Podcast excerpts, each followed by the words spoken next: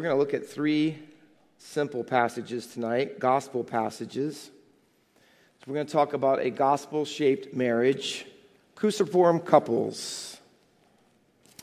If you were to ask me what the number one biggest problem in Christian marriages today, I would not say it's one of the big three that are often written about by many Christian authors, and that would be money, sex, power. It's not even communication, as important as that is, and how troublesome many times in marriages when I counsel people, all of these things are. But I would tell you that these problems are only expressions of the problem. Those things, money, sex, power, communication, and otherwise, are usually confronted by some new technique or tool but never really get to the bottom of the problem. They never really they offer cures without solving causes. And Christians' marriage today, I would say, the biggest problem is that they are culture shaped and not cross shaped. And by that I mean this that we have, by and large, even in our Christian circles, we have taken the cross out of our marriages and replaced it with culture. And you know as well as I do that these two things, culture and cross, are worlds apart. And unfortunately, they also become worlds apart in our marriages. The bottom line, if you can hear tonight and have ears to hear, the bottom line is in our marriages, relationship problems are discipleship problems. Let me say it again. In our marriages, relationship problems are discipleship problems. We have raised a generation of young Christians and even older ones who follow culture more than they follow Christ because they love that more because there is no cross and there is no Christ in culture, and we find ourselves easily moving that way because of it. That's why my wife and I started a D group of couples because we need to confront the issues and the problems, the main ones, the root causes that are taking place in our marriage today. I don't think it's an exaggeration to say that we've pushed the gospel to the periphery of our lives and even to the margins of our marriages instead of having it the vibrant center of everything that it deserves. The gospel, we often tout, is powerful enough to save our souls. But we don't believe, not at least functionally, that it is powerful enough to save our marriages. It is powerful enough to get us into heaven, but it's not powerful enough to get heaven into us. And so our marriages suffer because of it. And may I say, and I'm going to get a little more pointed, as a result of this, we now seek answers and wisdom about our problems in marriage from our culture because that's the shape that we've taken in our marriages the cross is no longer part of the solution, even for many children of God who say they believe in the inspiration, inerrancy, and sufficiency of Scripture. Theology, by and large, has been replaced by therapy.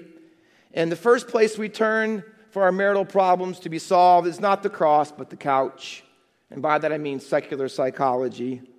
Pastors who used to be considered the experts in solving our marital problems have been replaced by secular psychologists and psychiatrists who now prescribe medication over meditation in the Word. The new power to overcome our marital problems and life struggles is no longer God centered, but man centered. An interesting book that I read by Eva Moskowitz in her book called in Therapy We Trust says this.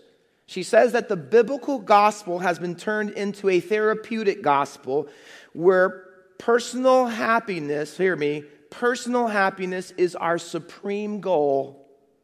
Everything, she writes, in life, character, sacrifice, morality, is held as valuable only to the extent that it makes us happy.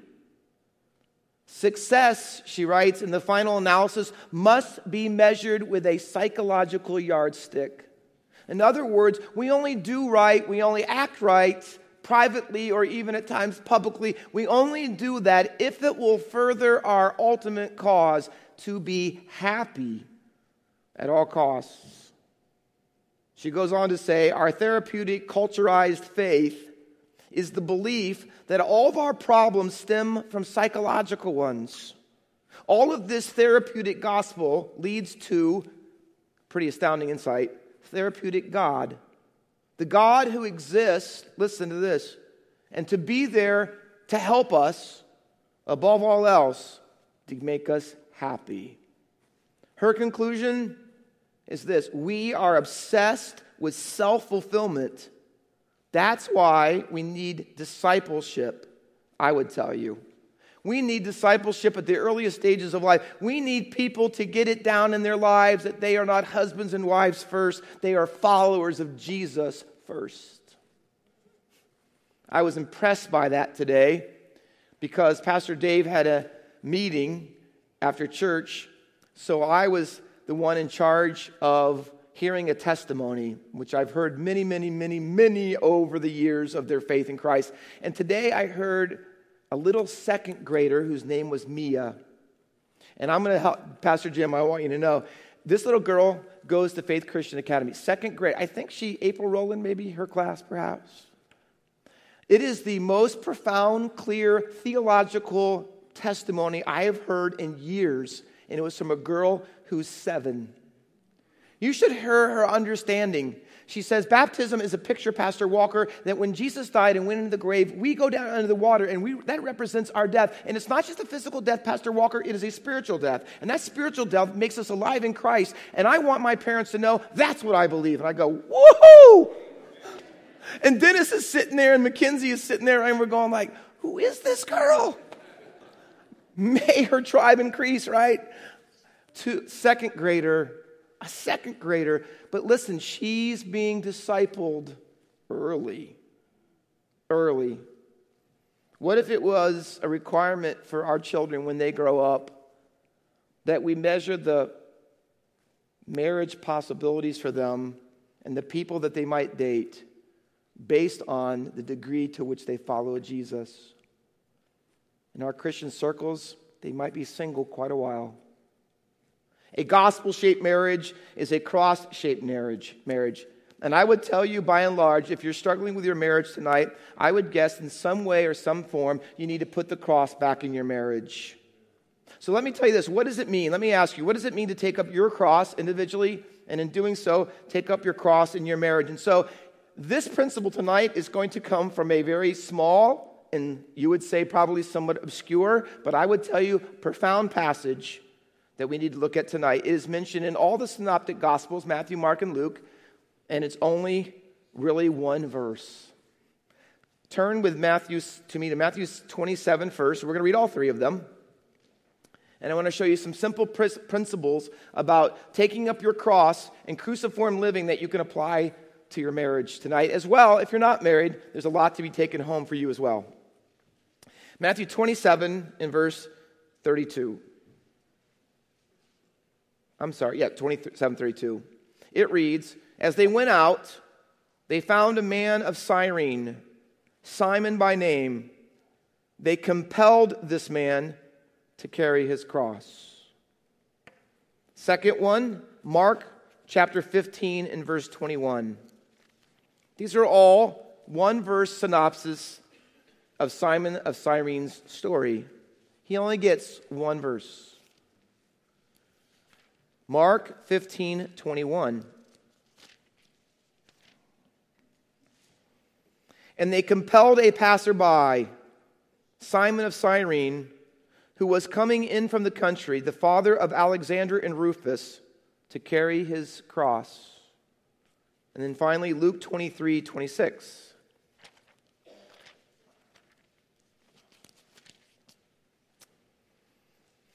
And as they led him away, they seized one, Simon of Cyrene, who was coming in from the country, and laid on him the cross to carry it behind Jesus. What you may not be able to see in the English versions that are in the original versions is that in all these three Gospels, the writers are leading us about cruciformity up to these truths.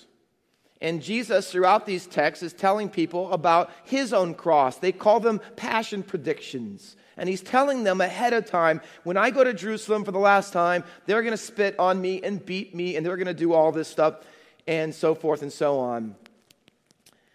And the Bible says, I'm going to show you a clip in just a little bit, that in these three passages, in Matthew 16, in verse 24, it said ahead of the passage I read to you that here's what is true about cruciformity it's not just a cross for Jesus, it's a cross for all of those who follow him. And in Matthew 26, 20, 16, 24, it uses the same verb as used in the one that I read to you. And that is that you have to take up your cross just like Jesus has to take up his. The same truth with the exact same wording is used in Mark's take on Simon of Cyrene carrying Jesus' cross. Jesus says, if you want to follow me and you want to really know me, you have to take up your cross like I take up mine. Mark 8 34. And then later on, we have the story of Simon Cyrene. Same word. He takes up the cross. Luke has the exact same story, but watch this. He does it a little bit differently. He's the only one that changes it. And he changes it, I would tell you, very specifically for a reason. Luke says in Luke 9 23, and he said to all, If anyone would come watch, this is why every word is inspired. If anyone would come after me, let him deny himself, take up his cross daily, and watch, follow me. Luke in the verse I read you is the only one that says that Simon of Cyrene took and carried Jesus' cross behind him. In other words, Jesus walked on the road ahead of him, and he carried Jesus' cross behind him, literally following him. Do you know why all the verses in Luke leading up to have that? If you want to follow me, get behind me. And when you get behind me, take up your cross. Luke shows that theological truth in literal reality. I want to show you a clip, and I want you to look at it because, as good in some ways as this film could be, The Passion of the Christ years ago, they get this part wrong but I want you to see what Simon of Cyrene might have faced.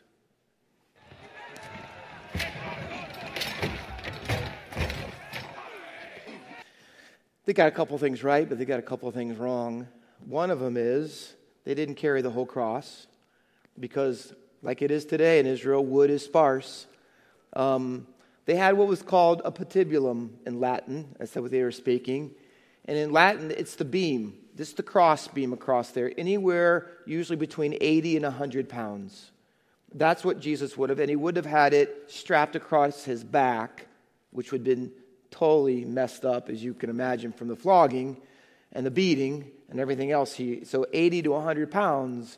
And so what would have happened is that he would have fallen on the ground and couldn't go anymore. They would have taken that off of him and put it on to Simon of Cyrene. And according to Luke, Jesus would have walked in front, and Simon, with the bar or the beam on his shoulders, would have followed behind. And I don't think, knowing Matthew and Mark put it exactly the same way, and Luke changed it so that we would know that. And I think that is because here's what he's saying is that when you follow Jesus, you literally follow him and take up his cross. I would tell you they need to make a second one. The Passion of the Christ should be a sequel, to The Passion of the Christian. Because his passion is a pattern for ours. It really is. Not because our cross is for redemption, our cross is for reflection of his redemption and what he's done.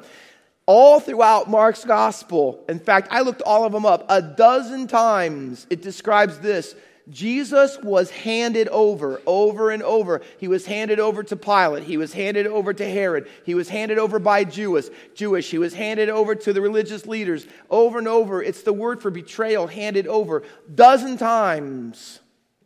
But when you get to Mark 13, in verses 9 through 13, Jesus tells a prophecy about the future of his disciples. And he uses this same verb, handed over, not to describe himself, but describe exactly what would happen to them. They are going to hand you over, and you will stand in synagogues. They're going to hand you over. Hand and here's what Mark does painfully, the Gospels do this. he wants you to know that your life is to be a pattern of Jesus in every way. Your passion is his passion. How does that have to do with marriage? Because number one in your life should be your aim as a lifelong pass, process and pattern of following Jesus' cross shaped life and death.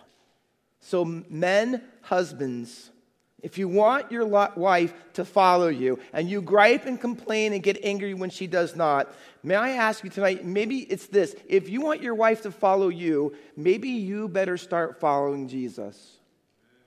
Maybe if you want your wife to be submissive to you, maybe you should be submissive to the cross and learn what it means to die to yourself. I think what we need more than anything else in our Christian marriages today is that both disciples, both husband and wife, are disciples who carry the cross in their daily lives.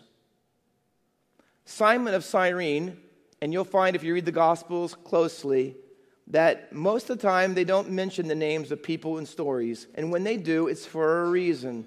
Simon of Cyrene must have been known to the early church when they read Mark's gospel because it mentions his name. In fact, one of the other gospels says that with him that day, pictured similarly somewhat accurate, not one boy, but two, Alexander and Rufus. I thought to myself, here's a guy whose only thing, he gets one verse in Scripture, and the only thing he is known for by name is that he carried the cross of Jesus. Oh, you know what, husbands? How about that? How about that? See, he's got two sons, he's got a wife. I wonder if he was the first cross carrying husband ever. Dads, husbands, what if the only thing that you're ever known for, not your sports prowess, not how great you were at your job, not how much money you made, not what if the number one thing, the only thing you will ever know, your one verse in life that they talk about you is so and so, and they say his name. You know what I think about him? I think he carried Jesus' cross uh, throughout his whole life. You should see it in the way that he loved his wife and loved his kids and loved his church.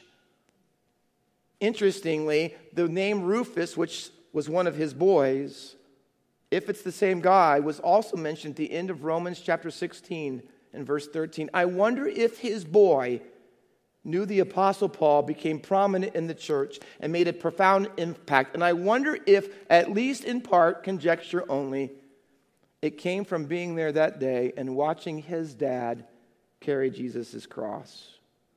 You know what would radically change your marriage? If you radically became a disciple. Second simple truth, we're almost done.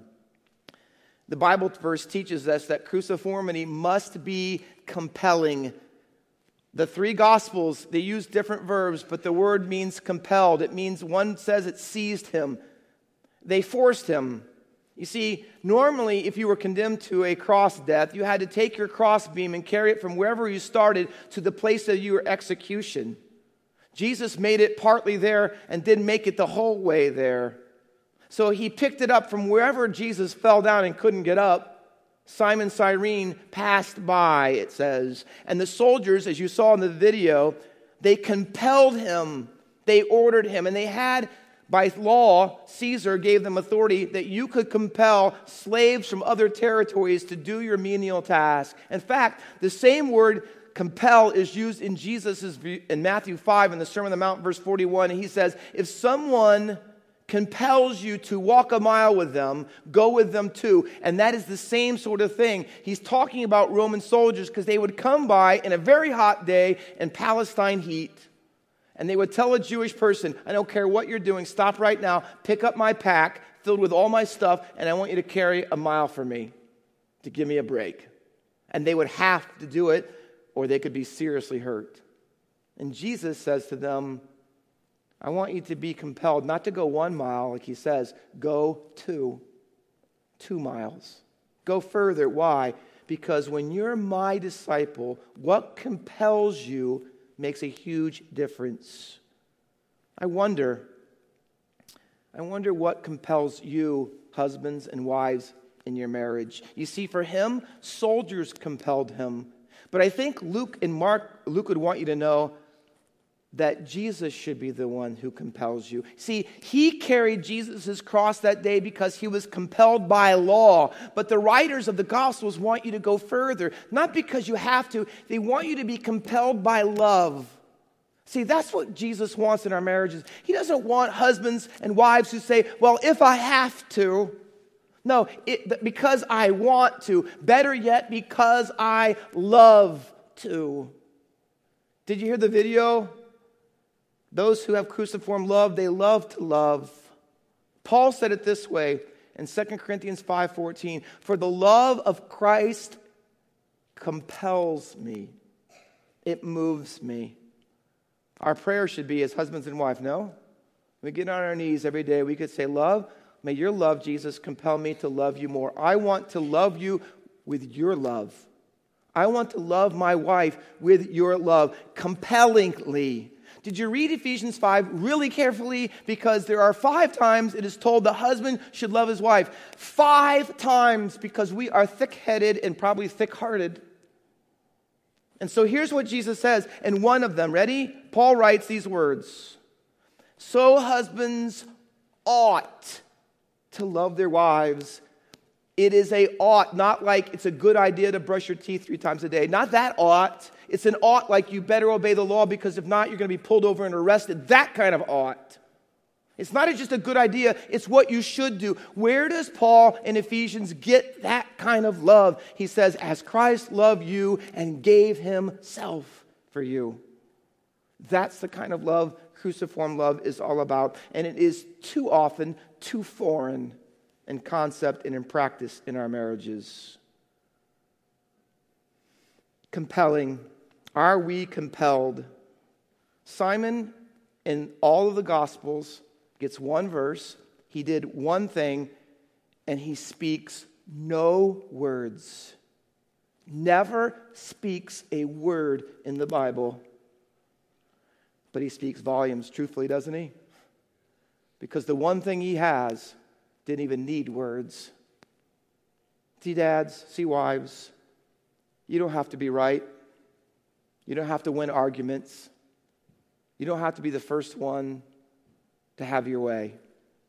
You can speak volumes without words when we love in a cruciform way. See, marriage is a discipleship effort. It is. It's growing as husbands and wives in our cross shaped discipleship and following Jesus. I'm going to shut down because we're over. I find one more thing compelling in this passage. The end of Mark's gospel, which is unlike all the other gospels in its endings, it's compellingly short and open ended. And the people come to the tomb, and the angel comes and talks to them and says to them, the line we always say, He's not here. You are seeking. And in other ones, they say Jesus. Another one says Jesus of Nazareth. Mark's gospel says this You are seeking, literally in the Greek, the crucified one. See, even after Jesus' resurrection, he is identified not as Jesus, not as Jesus of Nazareth, not as Lord, not as any of those things. His identity is the crucified one. You know what we need more of in our marriages? Crucified ones, cruciform ones. That is our identity, not how great we are at this or how important we are or how we do this and we have this skill and we have. No, let it be that what marks us as husbands and wives, what our identity is above all other things, is that we are crucified ones. Those who have crucified ourselves and the affections and lusts. Based on these passages, in my office, my wife has made a plaque or a big, a big picture for me, actually, and it has words on it that I wrote because I try to take this seriously to be my life goal. And I wrote this I most glorify God the Father when I most exemplify God the Son and I most exemplify God the Son when by God the Spirit I most crucify self. I, I want to die every day. Is it strange for me to close with this? That you know what your marriage needs? A lot more dying. A lot more dying. Let's pray. Father, help us. We are disciples first. Oh, how transforming our marriages would be if both husbands and wives were serious, dedicated followers of Jesus who take up, as Luke says, their cross daily and follow you. Oh, Jesus, if that were true, it changes everything. And we can talk about all the other problems and all the expressions of things, but the root of it is we've taken the cross out of our marriage and we're following culture. Help us, Lord, to put the cross back in our marriages, back in our lives, back in our parenting, back in our church, and in everything in our lives, that we might live cross centered crucifixion type lives shaped by the death of our Lord Jesus. Help us to that end. We pray in his name, Jesus. Amen. You are dismissed.